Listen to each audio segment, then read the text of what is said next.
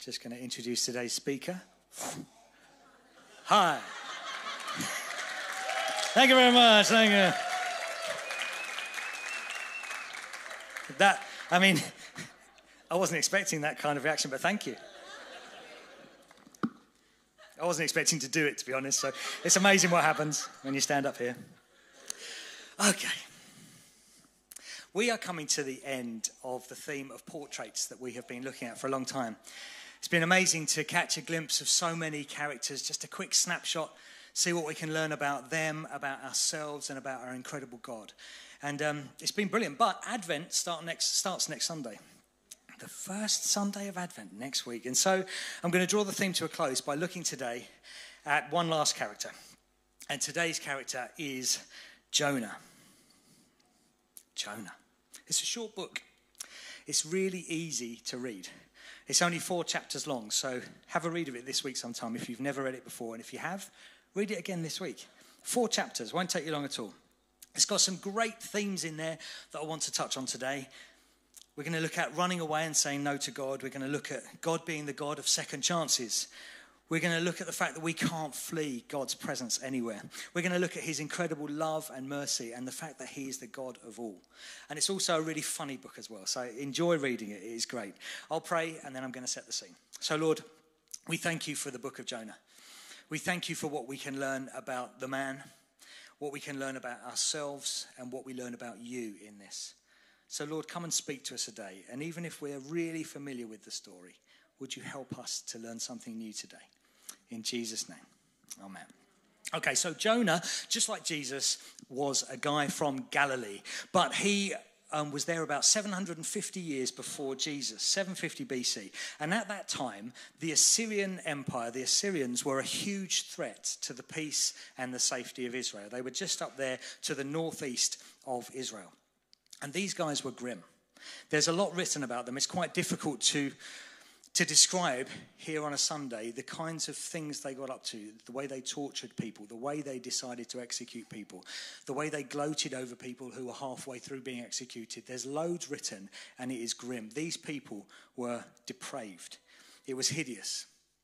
And um, I remember watching once, and I couldn't bear watching it again, The Passion of the Christ and the joy of the people who were whipping Jesus got out of it. They were a bit like the Assyrians, I reckon. When I was preparing this, they were the kind of people I thought this, these Assyrians were like. So they're a dangerous enemy to have on your borders. And its cap- capital city, Nineveh, 50 years later would be recorded to be the largest city in the world at the time. So if, even then, it would have been a massive city, one of the biggest cities in the world, world, full of these Assyrians who lined the street with the bodies of the people that they had conquered. This was a very massive threat to have with you. A terrifying nation on your doorstep. Okay, so that sort of sets the scene for the beginning of this. And then we get the beginning of the book of Jonah. And it says this The word of the Lord came to Jonah, son of Amittai. Go to the great city of Nineveh, that one I just mentioned, and preach against it because its wickedness has come up before me. Now, to people listening to this at the time, this will be a very familiar start to a prophetic book. The word of the Lord came to. That's used loads of times. I had a quick flick through and I saw that it was used by Zechariah, by Ezekiel, by Jeremiah, by Daniel, various people. They use this phrase. The word of the Lord came to me and this happened. So people are used to hearing this phrase. This is going to be a really critical thing that is just being revealed. And the message is go to that city, the biggest city in the world full of scary people, and preach against it because of its wickedness. That's a difficult thing to do, hey? Big city, awful people, torturers of enemies. You want me to go there? What does Jonah say? God says go. Oh, this was strange when I was writing this. There's a few rhymes, but hopefully it wasn't deliberate, but it might help you remember. God says go, Jonah says no. There we go. That's easy, isn't it? Okay, so let's have a look. But Jonah, and this is the only prophet who does this, I can tell you when he says, The word of the Lord came to me. But Jonah ran away from the Lord and headed for Tarshish. He went down to Joppa, where he found a ship bound for that port. And after paying the fare, he went aboard and sailed for Tarshish to flee from the Lord. Brilliant. That's so reassuring for us when God gives us a nudge. Says, I want you to do this for me. And we say, No, don't worry. We didn't run as far as Jonah did. so this is how far he ran. It's very amusing. So Joppa's over there. Joppa is A. He's been sent to Nineveh in the northeast, up there. Still a long old check, 500 miles or so. But he gets a boat to Tarshish, probably in Spain. But would, that, that at the time was the ends of the earth. So he's like, where is the furthest place on the planet I can get to in the other direction to what God has asked me to do? I'm heading for Tarshish. I find that very funny. God says go, Jonah says no, and he really means no. Um, it cracks me up. He goes to the ends of the world. So have you ever run away from a situation or a circumstance? I know I have many times in life. And um, Actually, today we want to be looking at more running away from a situation where God is prompting us to be in. So I don't want you to hear that we should never run away from situations and circumstances. And in fact, I want to add this that there are times when that is exactly what we should do. We saw earlier with Becca Legg up there saying that we um, are a beacon church here, standing against domestic abuse in all its forms, for example.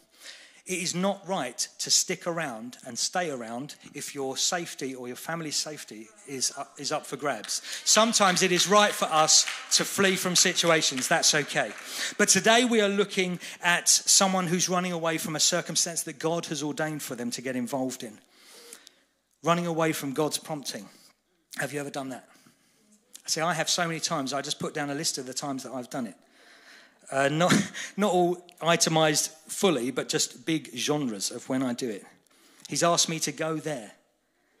He's asked me to stand up for somebody here, to interrupt some gossip over there, to get involved here, to give generously over there, to step out in faith here, to pray for somebody there, to encourage someone here, to show some hospitality there, to listen to somebody without interrupting over here, to demonstrate the love of Jesus over there. The list goes on of times in my life, and I'm sure all of those apply to you, when God is giving you a little nudge, I want you to go and do something. And I try to live my life with a yes for Jesus in the big and the small things. And He loves it when we all do that.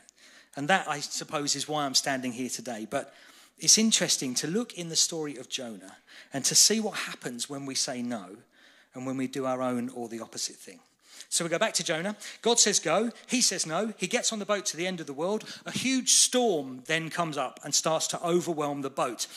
Jonah lets the sailors know that he's running away from God.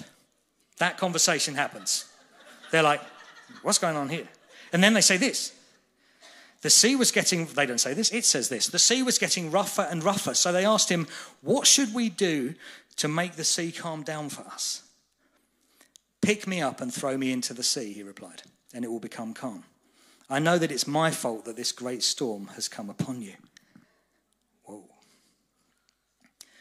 Instead, the men did their best to row back to land. But they could not, for the sea grew even wilder than before. Then they cried out to the Lord, Please, Lord, don't let us die for taking this man's life. Don't hold us accountable for killing an innocent man. For you, Lord, have done as you pleased. And they took Jonah and they threw him overboard. And the raging sea grew calm. At this, the men greatly feared the Lord, and they offered a sacrifice to the Lord and made vows for him.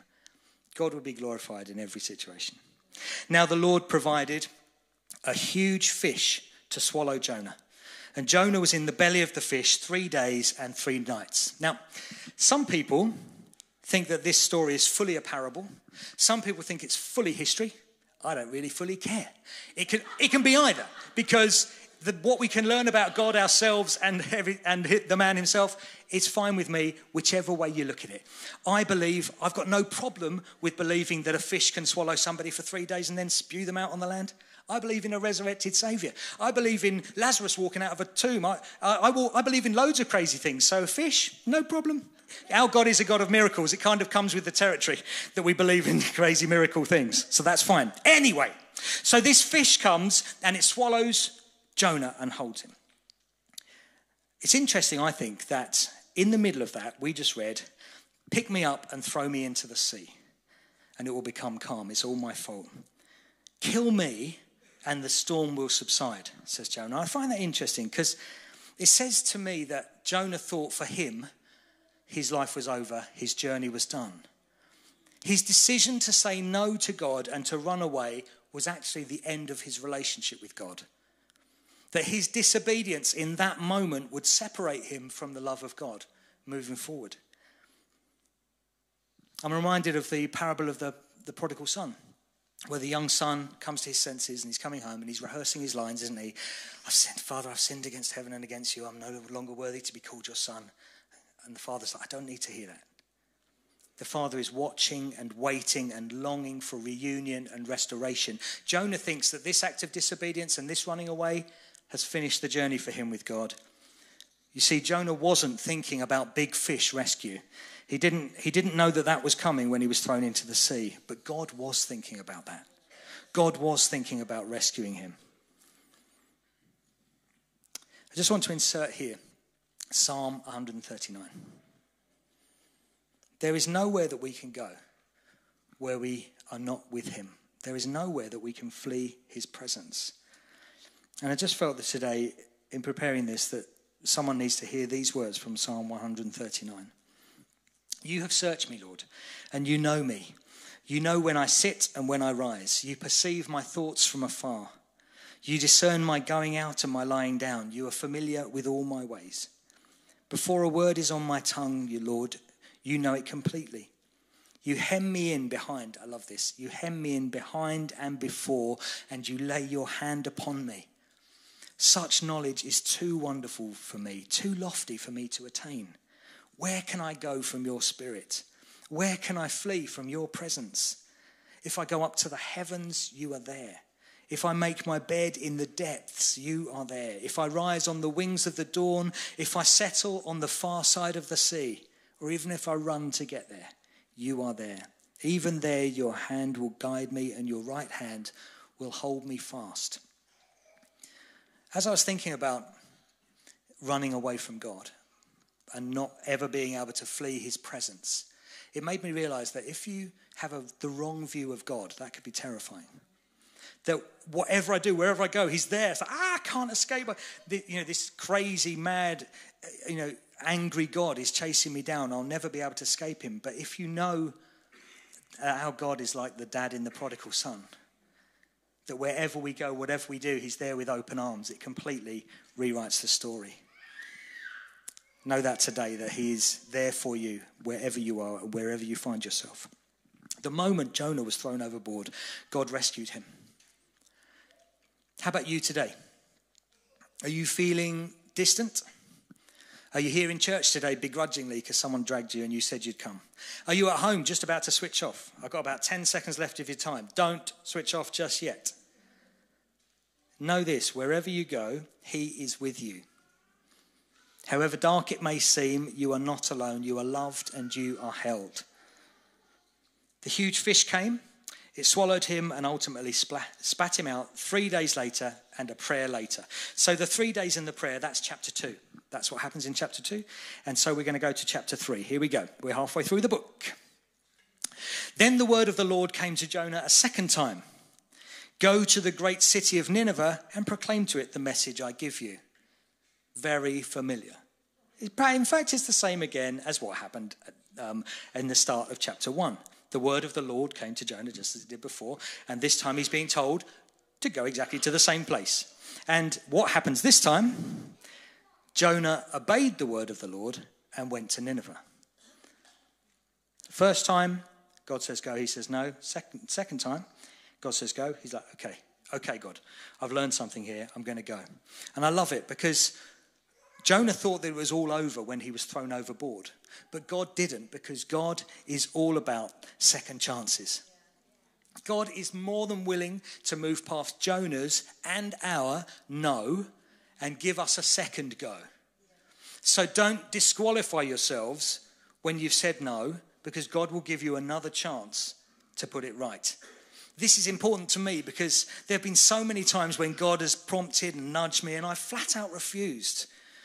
And there are many people who think because of their past failures, because of, of how they've behaved you know, in previous situations, that somehow they are disqualified from being acceptable to God, being usable by God, being able to be clay in His hands that He can mold because we're just too, we've made too many mistakes and once we're thrown overboard, that's that. Our life is done. No, God's like, I'm rescuing you. I'll put you back. I'll set you up again. Why don't you go here? And then you're like, yes, okay, I'll do it. He is the God of the second chance. So maybe you've messed up. Maybe it was deliberate. God asked you to do something. You're like, no way, God, on your bike, I'm not doing it. Maybe you've messed up accidentally. It wasn't through like ticket to Tarshish buying disobedience, but it was just an accident. There's a phrase I've never thought I'd say. But it was, I probably couldn't say it again. I love the word Tarshish, by the way, because it sounds so Narnian. I think it sounds like it should be in a Narnia book.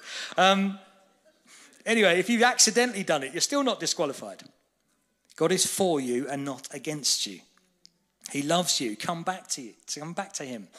He wants to give you your second, third, thousandth chance today. Are you prepared to give yourself a second chance, a third, fifth, tenth, thousandth chance? Because He is much more gracious and merciful to us than we are with us. Think of Peter walking, journeying with Jesus for those years, saying to Jesus, I would never disown you. I'm with you till the end. And Jesus looks him in the eye. Peter, before the end of the day, you're going to deny you even know me three times. I'll never do that. I'll never do that. And he does it. Huge denial. He goes outside, he weeps. Jesus is executed. But when Jesus is resurrected, one of the first things on his agenda is to get to Peter and to reinstate him and to give him an opportunity to go again. And to, it's an incredible, incredible story. You are not disqualified through the mistakes and whether they're deliberate or accidental that you have made. His arms are still open wide. Okay, back to chapter 3. So, um, Jonah goes to Nineveh. Now, this, it's easy, it's an easy sentence to write, but this is so brave. Nineveh is massive. It takes three days to walk from one side of it to the other. So this is a very big thing. And for the first day, he walks, you know, a third of the way across, and he's got this message. In 40 days, Nineveh will be overthrown. That's a brilliant message.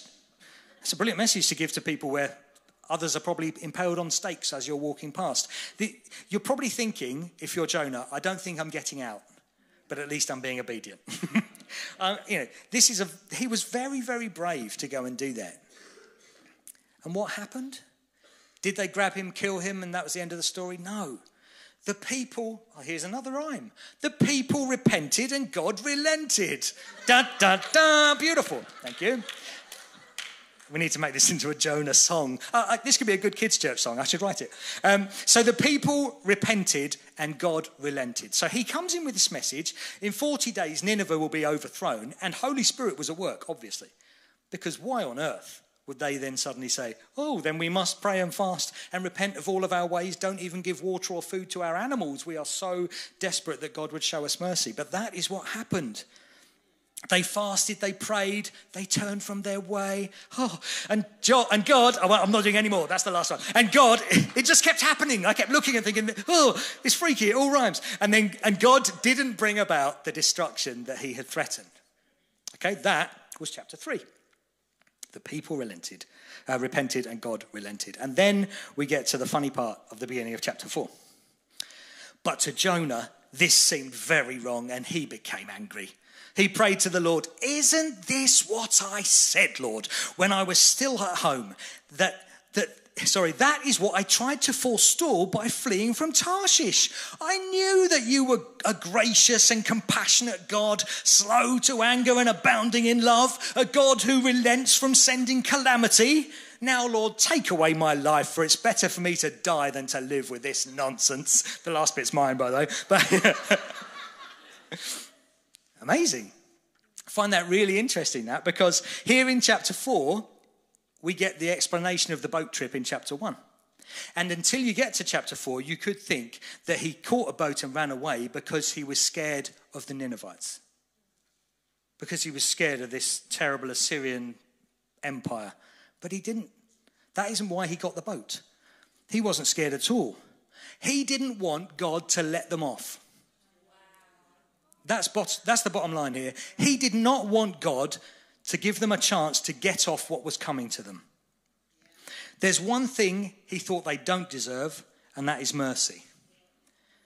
God, don't send me to those people. Don't get me in there proclaiming that, you know, you're going to bring about calamity because I know what's going to happen. They're going to turn to you. They're going to repent. They're going to change their ways and say they're sorry, and you're going to have mercy on them and forgive them. And that is absolutely outrageous. I don't want to be any part of it. I'd rather be dead than see this lot set free and pardoned for what they've done wrong. Jonah's hardwired for justice. And for people who are hardwired for justice, it's hard when you don't see a just outcome. And you want one. You really want one for people who have done terrible things to others. You want to see a just outcome, but mercy triumphs over judgment. I know justice and judgment aren't the same word, but they have the similar roots. Our God is more interested in mercy in giving people what they don't deserve rather than what they do. He wants us to be merciful. Blessed are the merciful, said Jesus, for they will be shown mercy. He wants us to be merciful too. They did deserve justice, but they deserved God's justice and not ours. So interesting.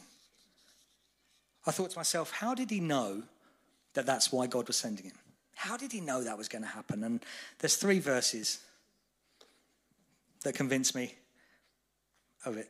Uh, there are two from Exodus and one from Jeremiah. Exodus 33:19 This is when the Lord is passing before Moses.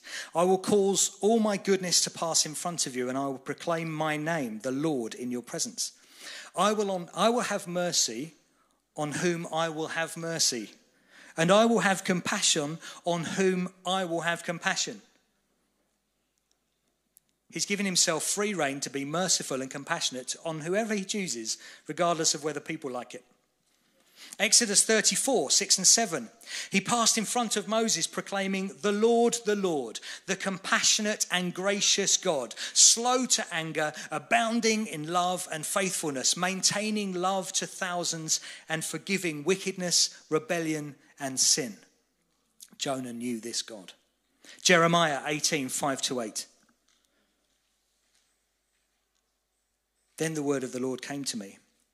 There's that phrase. He said, Can I not do with you, Israel, as a potter does, declares the Lord?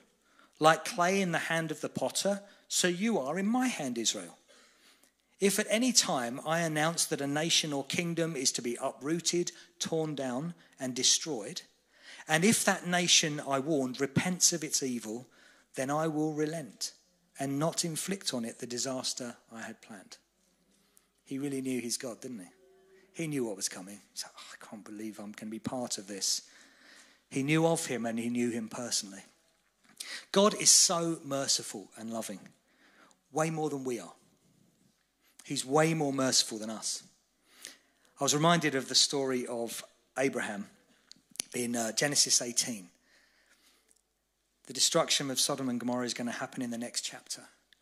And before that takes place, Abraham goes up to God and has a conversation about God relenting and not destroying the city. Do you remember it? Now, commentators have said that it's set up to be a bit like a haggling conversation. I've been to Turkey, been to Egypt. I like a good haggle. In fact, I got money off in Freeport last time I went. You know, just, can you do anything with that? Knock a bit more off. People sometimes do. It's nice. Um, but so this it was set up to be like a haggling conversation. Abraham goes up to God. Excuse me, Lord. Uh, any chance that if there's just 50 people who are righteous, who are good people, godly people in that city, that you won't destroy it? Perhaps he's expecting God to say, oh, 50. Ooh, you're, you're stretching me there. How about 200? And, you know, they'll, they'll meet somewhere, okay, for 125. But no. Abraham comes up, any chance that for 50 people you'll relent? God says, yep. He goes away. Ooh, Uh, pardon me, Lord. How about 45? God's like, Yep, 45, fine. Goes away, comes back. 40? Yeah. 30? Yeah. 20? Yeah. 10? Yeah. So God, God's just so merciful. He's like, Yep, 10's fine. And at 10, Abraham stops. So I'm done now. 10's great. What would have happened if he said, How about just one? God just, he wasn't twisting God's arm behind his back. Every time he asked, God just kept saying, Yeah, that's fine. That's fine for 10 people. I'm really, I'm much more merciful than you think. Definitely more merciful than many of us are. But Jonah knew. Jonah knew just how merciful he was. And this is pre Jesus. It's easy for us to think that God became more merciful as a result of Jesus. Because Jesus came and tempered, excuse me for saying this, but tempered his rather angry dad. You can see, you don't want to see the father because he's a bit scary, but have Jesus in front of him, and that's okay, then we're all safe. But the father and Jesus, Jesus is the perfect representation of the father. He do, he's not a scary dad, he's a loving dad. This is our merciful dad, even before Jesus came to earth. Do you know that love and do you know that mercy for yourself today? It's available to you, regardless of who you are, what journey you've been on, and what you've done. His mercy is there for you today. Turn to Him, the Lord, the Lord, the compassionate and gracious God, slow to anger, abounding in love and faithfulness. And the final thing, for a couple of minutes, I would like to pull out from today and challenge us with is this that God is the God of all. Jonah was a Hebrew, and he was a prophet to his people.